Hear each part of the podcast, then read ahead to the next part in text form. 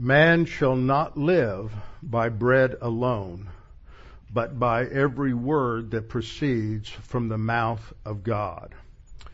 Desire the unadulterated milk of the word like a newborn baby, that you may grow thereby.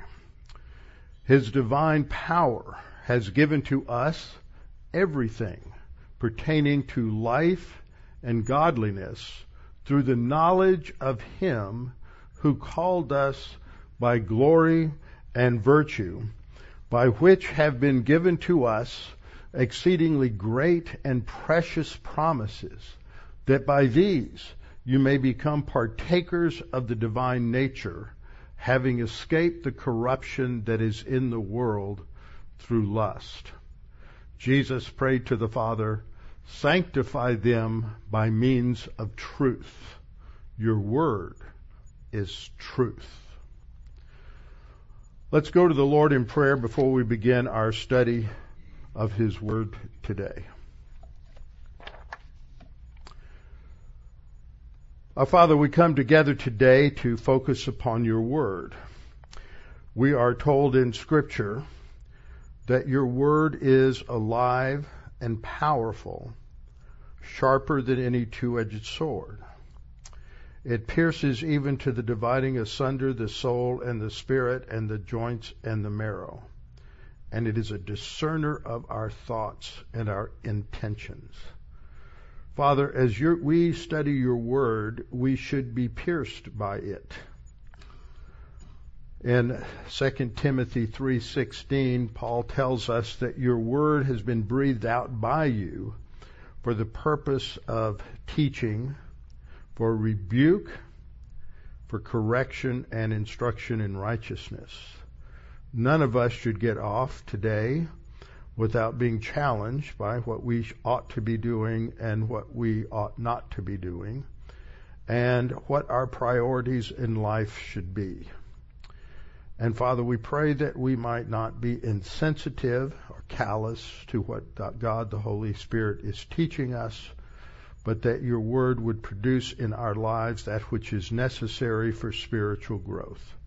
We pray this in Christ's name. Amen. All right, this morning we're coming together and we're going to be looking at the next part of our uh, spiritual skills that Scripture has defined for us in a number of different ways skills, skills that are necessary for spiritual growth. They are not necessary for salvation. This is a huge mistake that is often made in the study and teaching of God's Word is confusing passages that are written to teach us how we should live after we are saved uh, with those that are teaching us how to be saved. As a result of that, people become confused as to the role of works, that is, uh, the obedience to God. Works just basically summarizes the application of the Word of God. Often when people hear the word works, they think of doing good deeds, they do think of charitable deeds, they think of um, overt actions. But works have to do with mental actions as well as external actions. And in Scripture, we're told that works have absolutely nothing to do with our salvation, our justification, for we are saved by faith alone, Scripture says, not by works. And so we are looking at these passages today in a continuation of our study.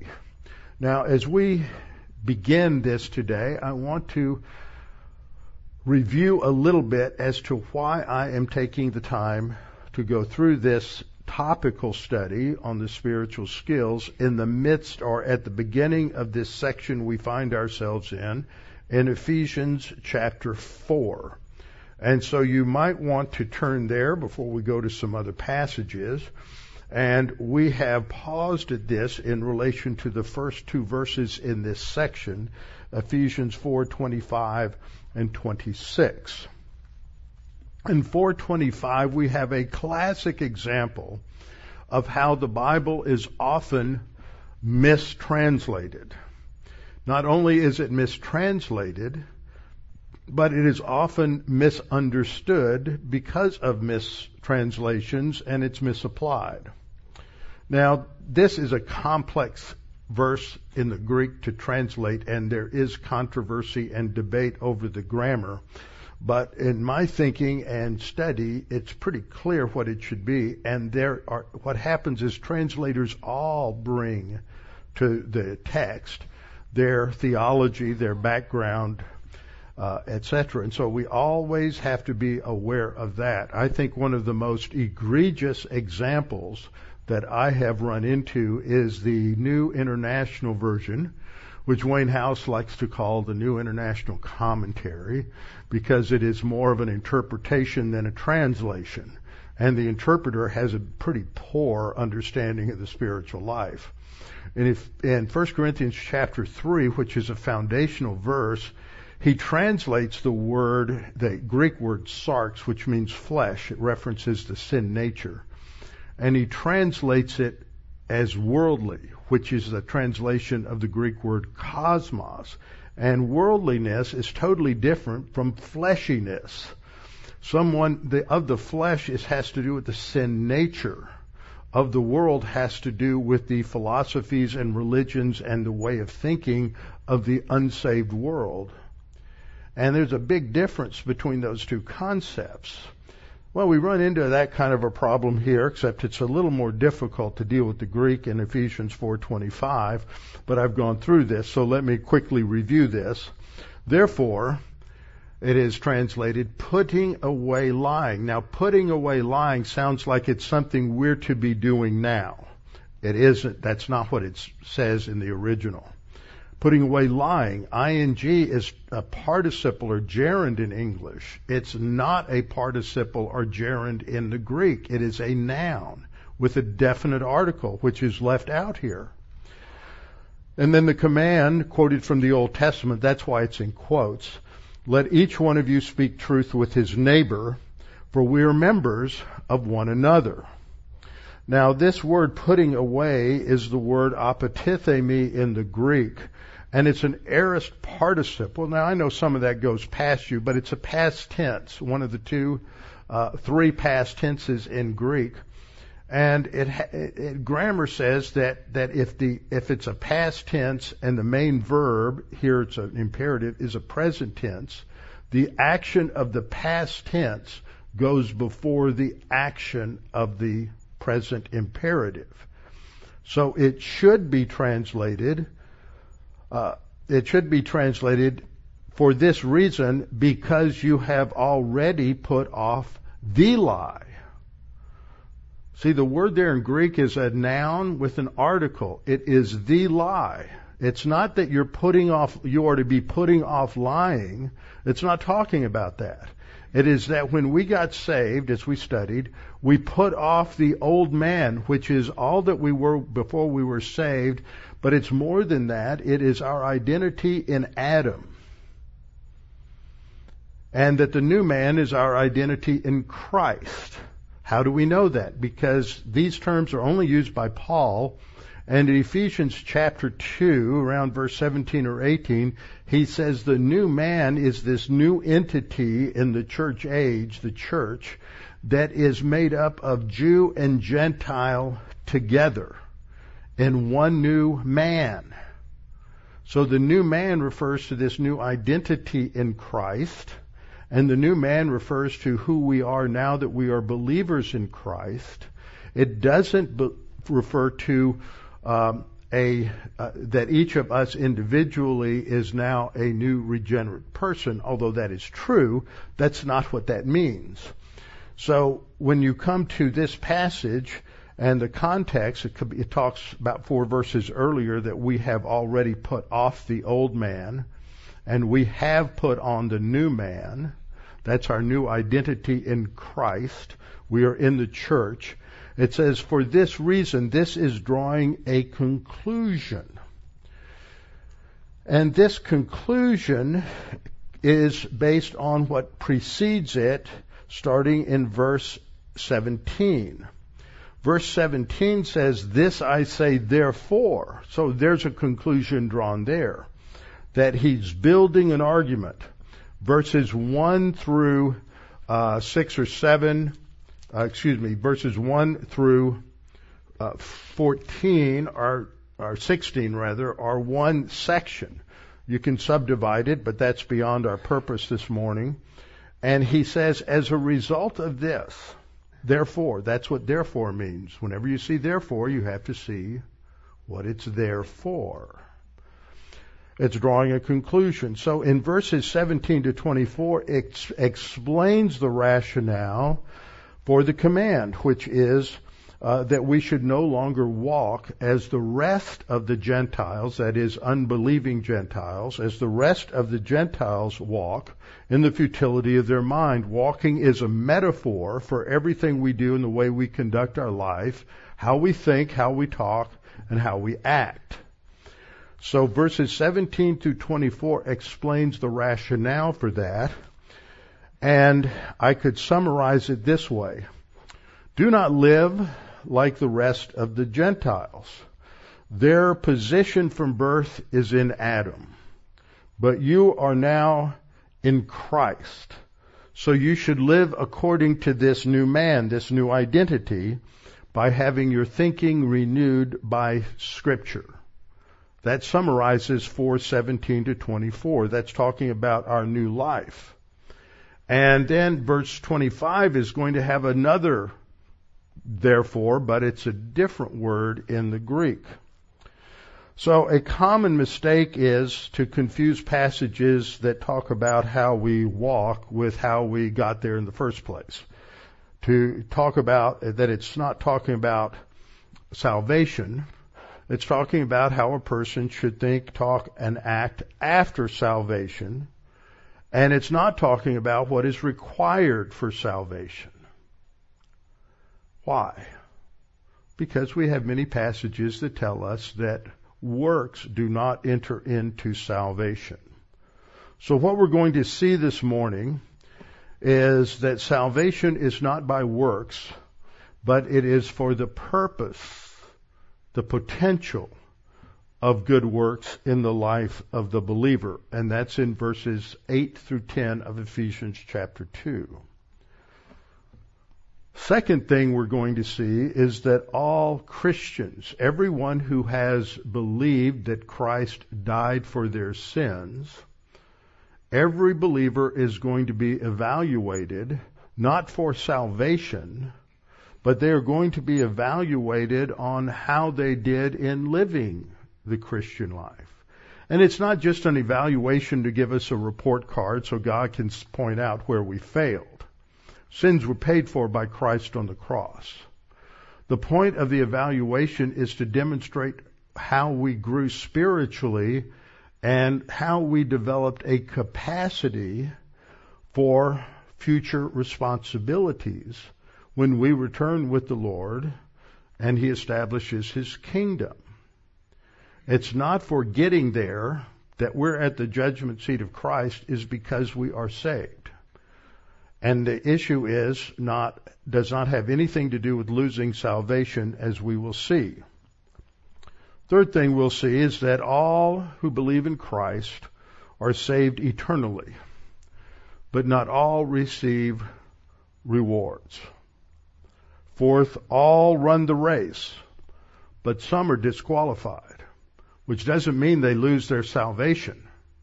It means they don't win the reward the prizes that are offered, the crowns that are given in the race, are analogous not to eternal life, but to positions and privileges that come as a result of our spiritual capacity. So let's start at the beginning that salvation is not by works, but for good works. Ephesians 2, 8 and 9 says, For by grace you have been saved through faith. And that by grace through faith salvation. Now the reason I say that is because you'll run into people who say that that is the faith and that's the gift of God, but that doesn't work because the pronoun in the Greek, the word that, is a neuter, and the noun for faith is a feminine. And they weren't gender confused about their nouns and relative pronouns. A neuter has to refer back to either A, a neuter noun, or B, a phrase composed of nouns that are of different genders. And so we have mixed genders here. Uh, salvation's masculine, grace and faith are feminine. Okay? So the pronoun that refers back to him has to be neuter.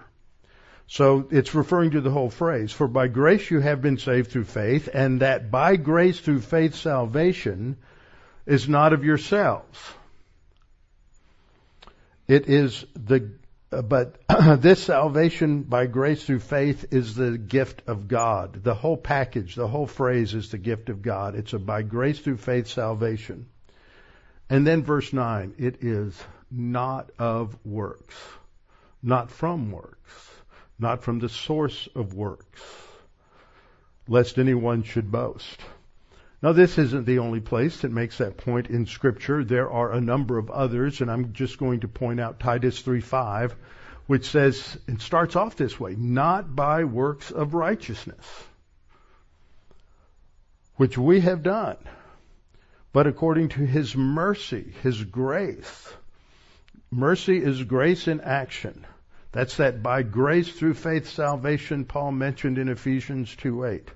Not by works of righteousness which we have done, but according to his mercy he saved us.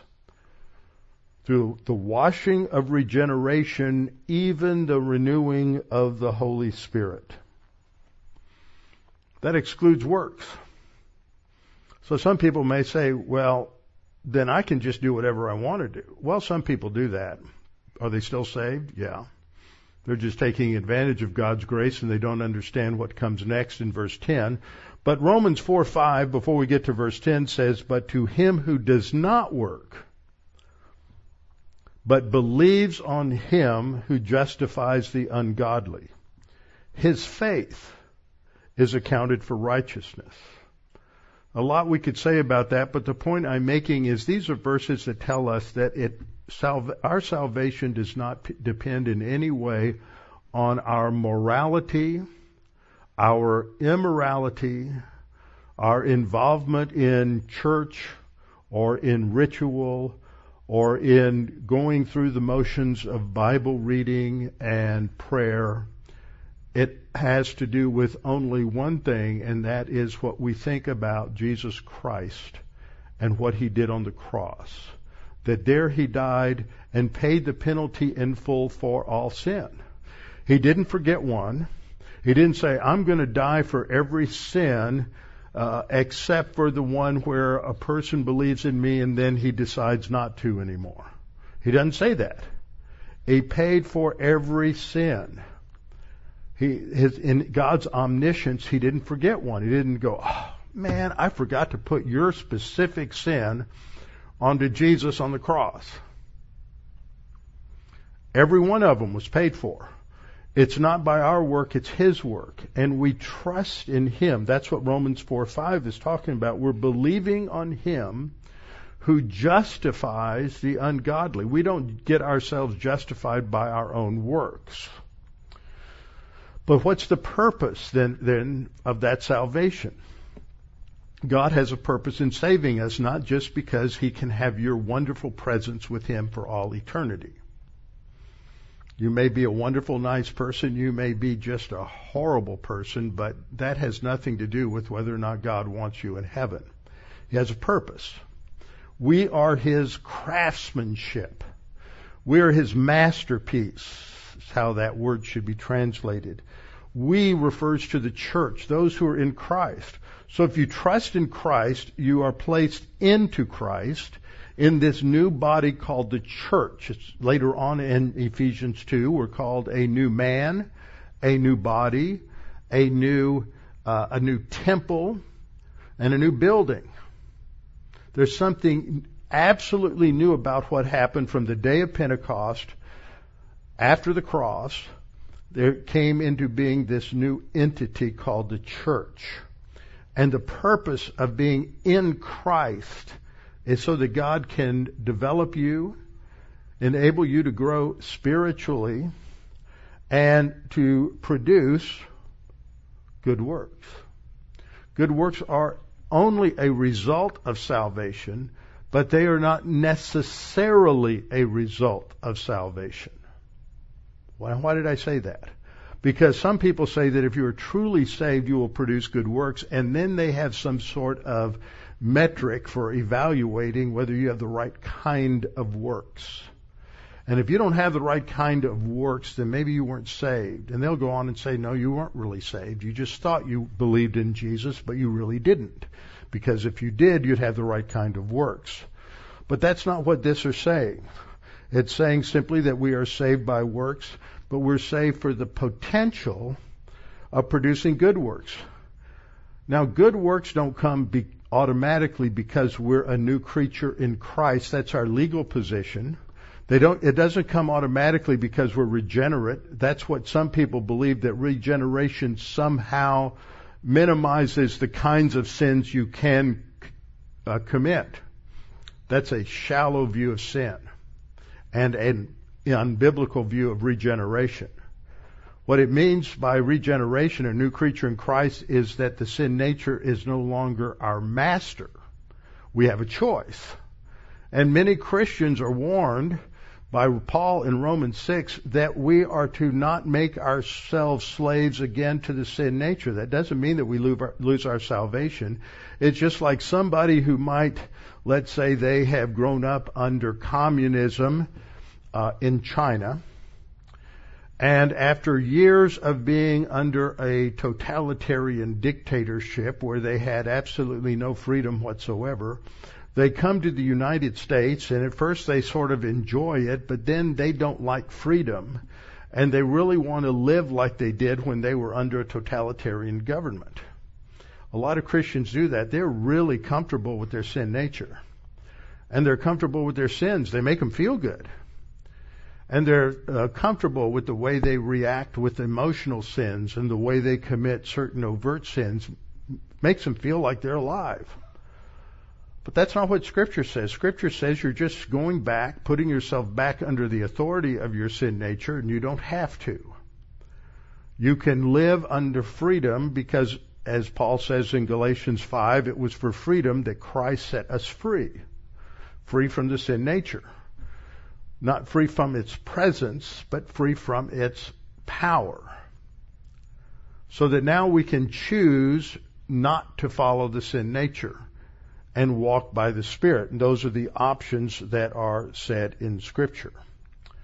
Now, the problem we've got here after we look at all of this is that if you believe you can do something to lose your salvation, that you can commit some sin, and you commit, committed some sin that just shocked you, or you went through a time in college where you were under the influence of liberal, pagan, atheistic uh, professors and you denied Christ for a time. You think you've committed an unforgivable sin. No, you haven't. There's a lot of Christians. There's a huge number of Christians who have gone through those kinds of struggles as they have uh, been growing up as a believer. But if you believe that you can do something that Christ didn't pay for, if you believe you can do something that God did not know about in eternity past, if you believe you can do something that shocked God and he didn't actually uh, have Christ pay for on the cross, then what is hidden in your presupposition is that you did something to be saved. Because if you believe you can do something to lose your salvation, hidden away somewhere in your thinking is the idea that you, you did something to get your salvation. So we have to recognize that scripture says Christ did it all. It's emphasized in the 19th chapter of John that John says to make it clear, he says, when it was completed, and he uses the same form of the Greek verb, a perfect tense, which emphasizes the completion of the action in past time. It means paid in full. When it was paid in full, Jesus said, it is paid in full. It's repeated so that we can't miss it. All right? So, what we're going to see again is what we've seen now. Salvation is not by works, but it's for good works. And now we're going to see that we're evaluated at the judgment seat of Christ, but we're not evaluated to see if we trusted Christ. We're evaluated for good works. What kind of works did we have? Did we have works that were the result of walking by means of the Spirit, or did we just have good works that showed the same kind of morality as the rest of the Gentiles? And then we're going to see that all are saved eternally, but not all receive rewards. And last, that all run the race. Those who are disqualified are not those who lost salvation, but those who didn't walk by the Spirit so that they could be rewarded. So that is why we're looking at these skills. Good works are not inevitable. After being saved, we must decide to grow in grace and the knowledge of our Lord Jesus Christ every day. Every hour of every day. Every minute of every hour of every day. We constantly have that choice before us. Am I going to continue to grow and trust God and use what He has given me to handle the issues of life? Or am I going to just keep on sol- trying to solve my problems the same way I always tried to solve my problems. So that's what we have been looking at.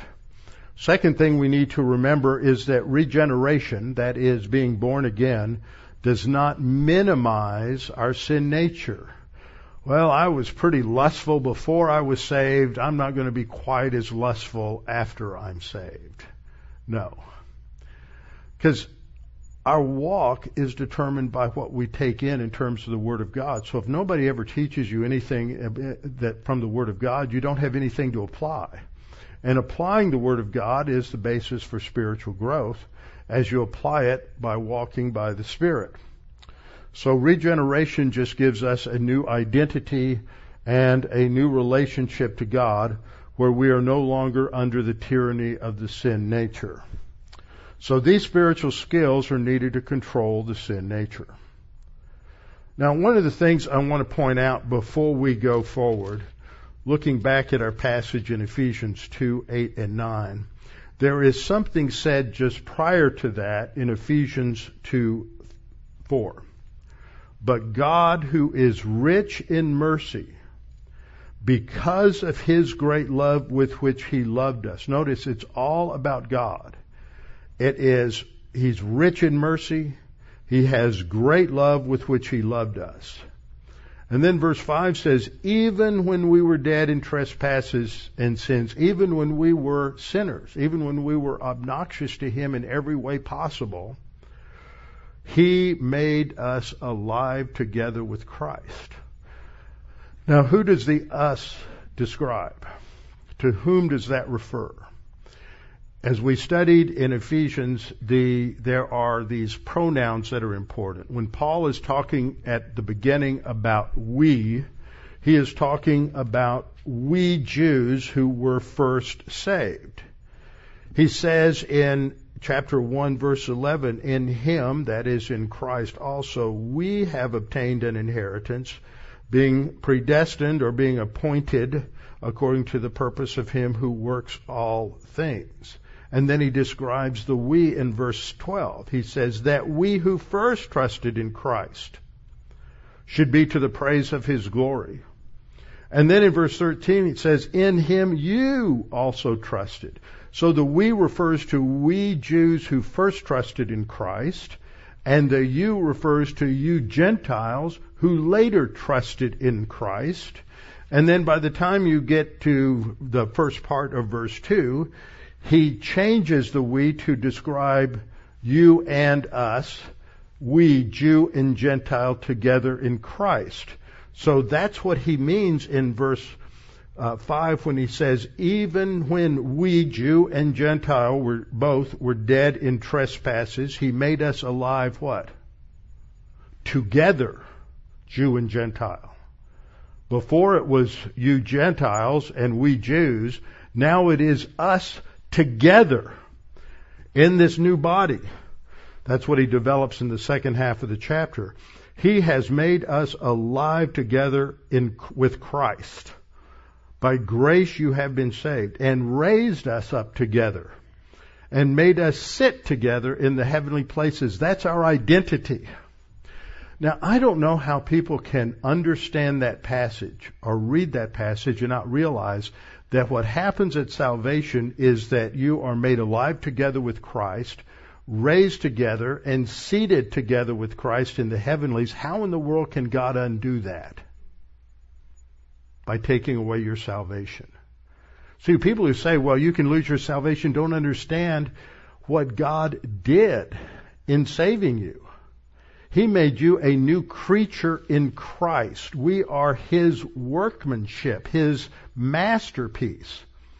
He's not going to turn around and cut it to shreds.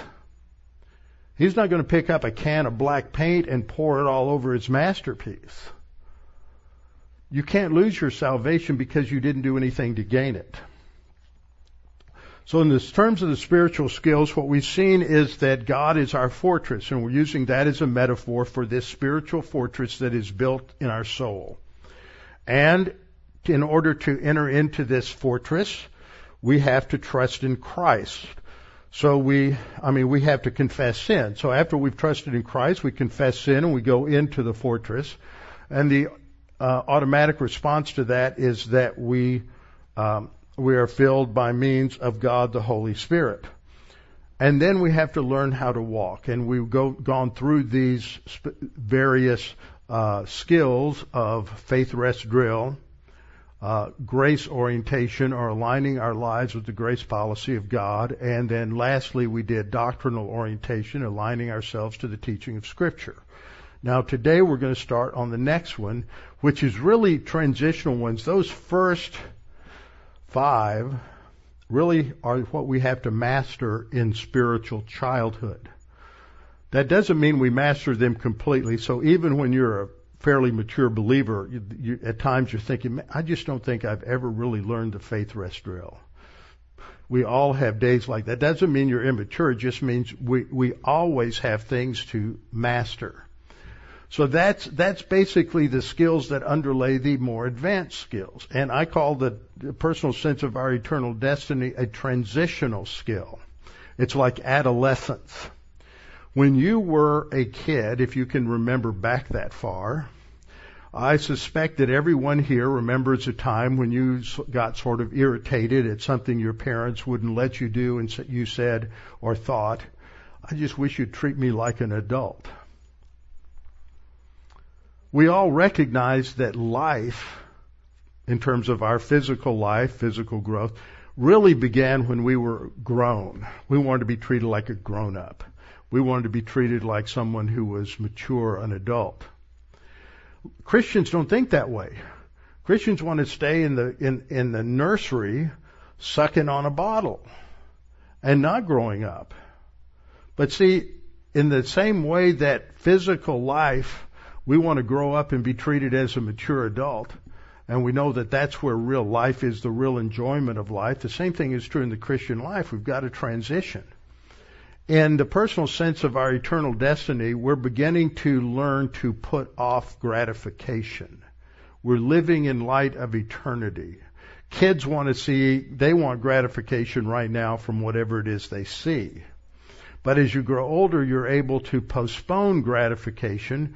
You make decisions based on long-term goals rather than just how it makes me feel today. And that is a sign that you're maturing.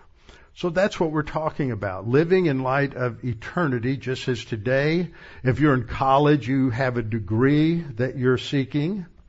And so you're working toward earning that degree, and so certain things are becoming, beginning to become distractions to earning that degree, so you realize you have to exclude those from your life. Same thing as you're an adult. You get a job, you have a career path, something you want to do and achieve, and you realize that to do certain things, uh, certain things will be a distraction to achieving what you want to achieve. That's what I mean by uh, living in light of eternity, living in light of what is going to happen at the judgment seat of Christ. That's our destiny. So what I've done here is I've looked at these different spiritual skills and these first, the first five begin to develop that wall, that protection of God's soul fortress. Now we're at the personal sense of our eternal destiny. And after that, we start getting into the more mature qualities that we use. They're based on the other ones. So that there is a lot of development. Basically what I'm talking about is as we abide in Christ, as we walk in the light, as we walk by the Holy Spirit, uh, we stay inside this soul fortress. These skills are how we stay there. And it's all dependent on our volition.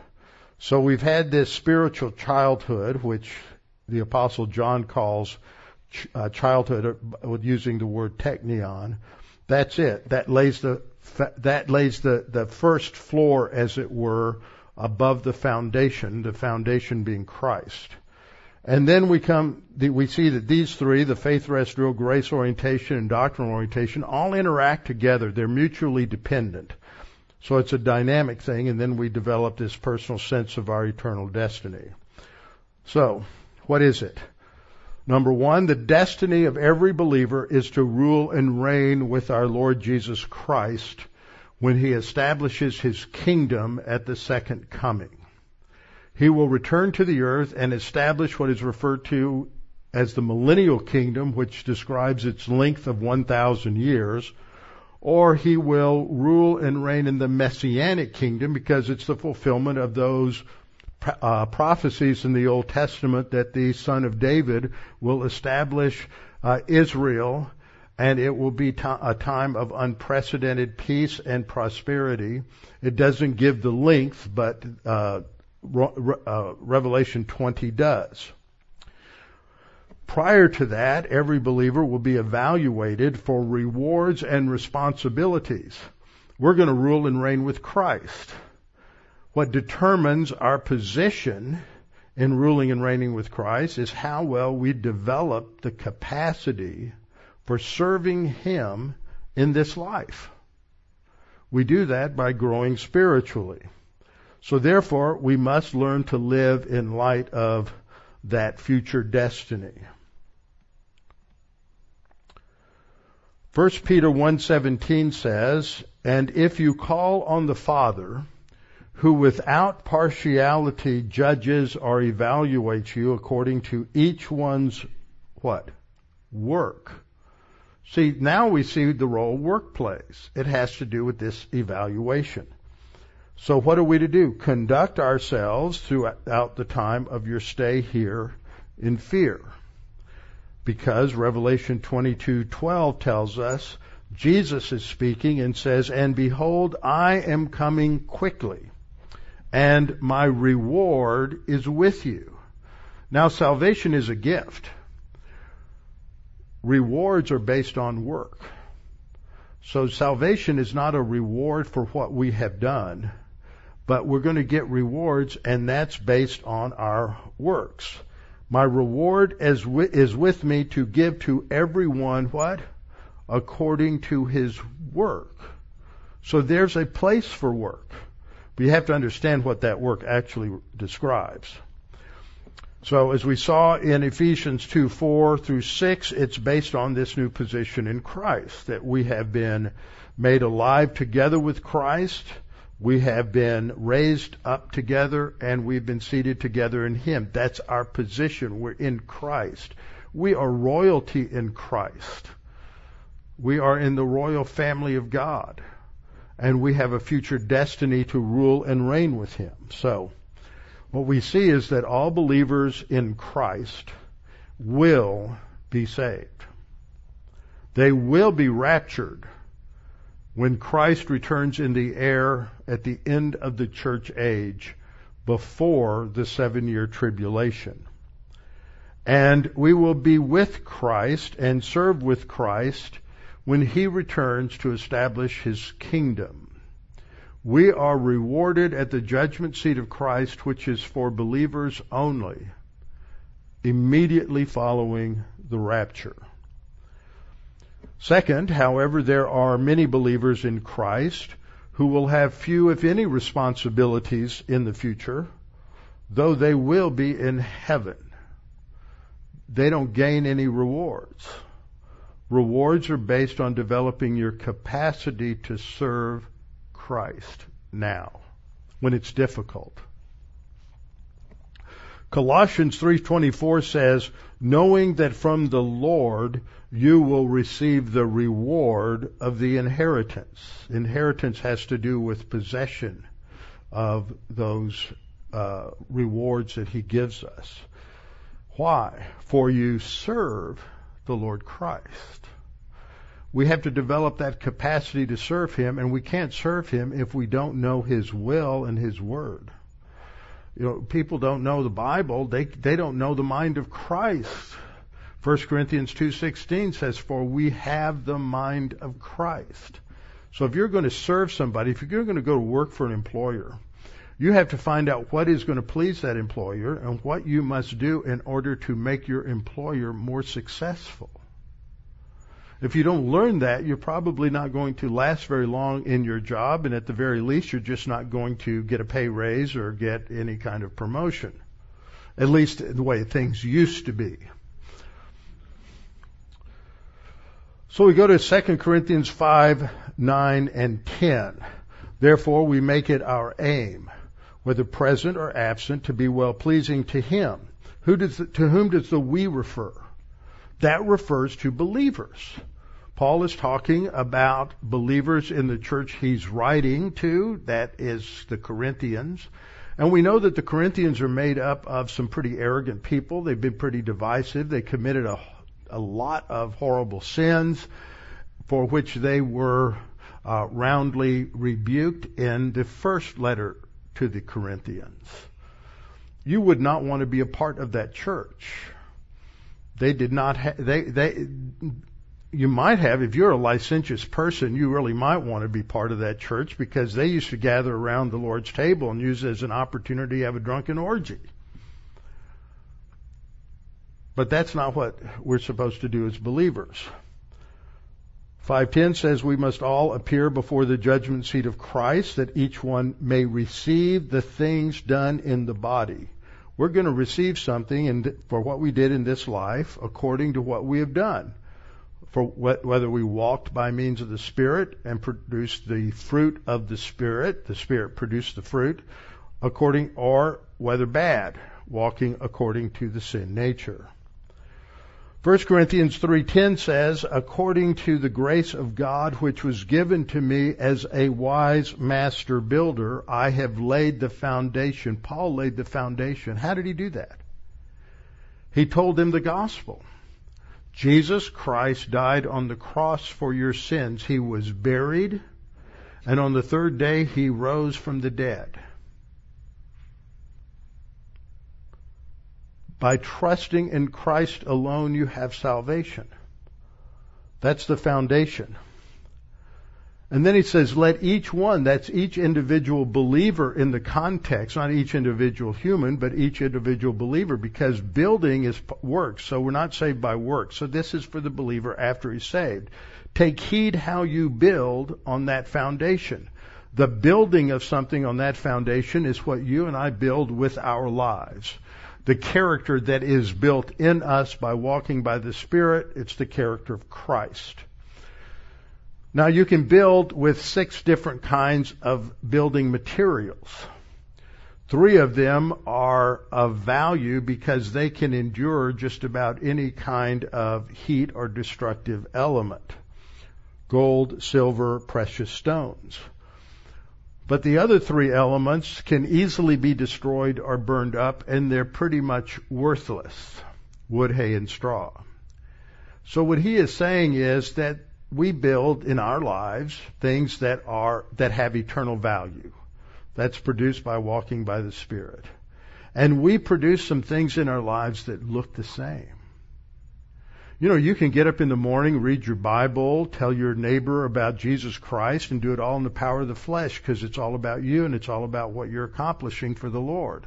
That's your goal and objective. It's all arrogance. That's the work of the flesh. So it doesn't have eternal value.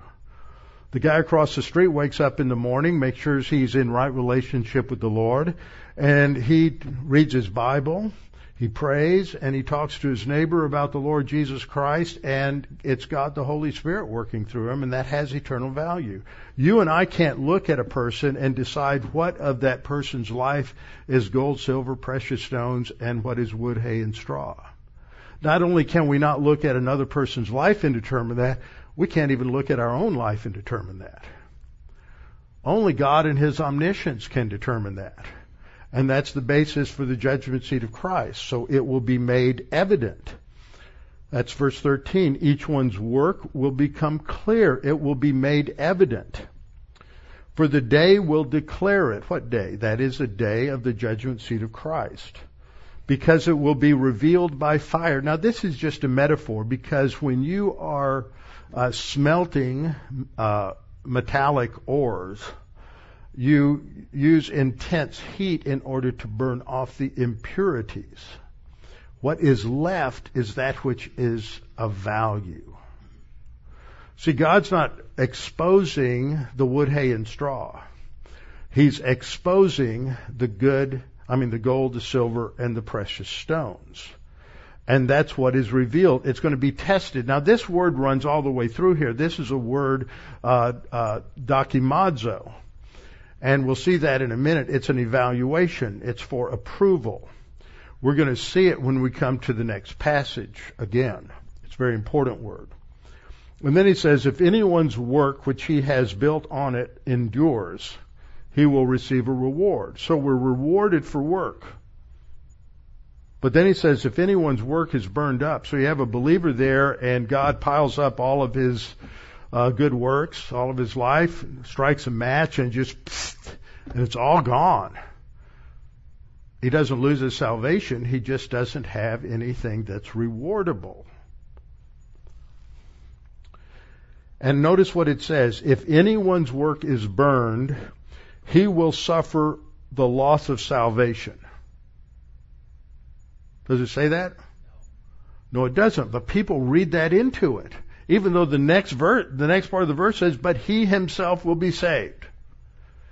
So there are going to be people in heaven who are saved, but they have no rewards because they never developed a capacity for serving the Lord by learning His Word.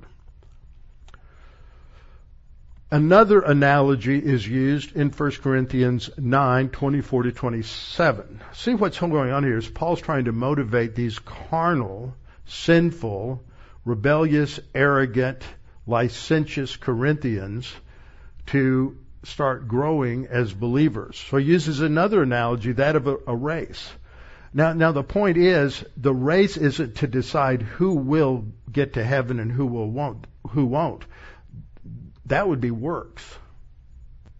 The race is analogous to a person's life. Those who run the race are believers. And so Paul says, we run in a race. Uh, he says, do you not know that those who run in a race all run? That is, they're all believers, all run, but one receives the prize. The prize is a reward.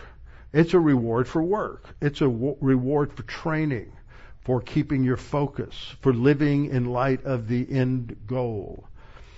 One uh, receives the prize. Run in such a way that you may obtain the prize. In other words, live your life in such a way that you earn, earn those rewards. And everyone who competes for the prize is temperate in all things. Now they do it, talking, he's using the analogy of the uh, Olympics because in, they had Olympics near Corinth at the, they were called the Isthmian Games because of the Corinthian Isthmus right near them. There were also the Delphi Games and the Pythian Games and all these other games. But uh, he's using that analogy. And if they won, they would receive some sort of wreath but it was made out of something that would be would perish. It was made out of either oak leaves or laurel leaves or some other sort of plant, but it would soon wither and dry up and go away. So they worked that hard for something that's not going to last. Of course, they got other benefits besides just the crown. But we for an imperishable crown. Now this term crown for crowns here is Stephanos. It's not diademos, a diadem. It is an uh, uh, uh, reward for effort. And it's used many times in Scripture to describe different kinds of rewards that believers will receive. So Paul draws a conclusion. Therefore, I'm going to run my life in this way, not with uncertainty. Thus I fight not like somebody who's just beating the air, but I discipline my body. I always remember this because in the old King James it said, I buffet my body, I beat my body. I remember a student in seminary was given an exegetical paper assignment and he had to teach on the passage in Ephesians chapter 5 that the husband was to love his wife like his own body. And he started off by saying we have to be careful how to compare scripture with scripture because in 1 Corinthians 9 said Paul beat his body into submission. And over in Ephesians 5 it says to love your wife like your own body. Now that, that's an ear, that's a wrong way of making scripture com- comparisons. We are not to beat our wife into submission. So he says, I beat my body into submission. I discipline my body and bring it into subjection, lest when I have preached to others, I myself should be disqualified. Not disqualified from salvation, that would be works, but disqualified from winning the prize, the reward. So that takes us back to what we've been saying about 2 Corinthians 5:10. All these other passages uh, elucidate that. They describe that. And so we come to the end of the passage. So I'm going to go down here and we learn that there are different kinds of believers. There are those that are going to there are those who are going to be rewarded and those who will not be rewarded. And we have to ask ourselves, so which group will I be in? When we are applying this principle of living today in light of eternity, what we're living today in light of is the fact that we will be evaluated, not for salvation.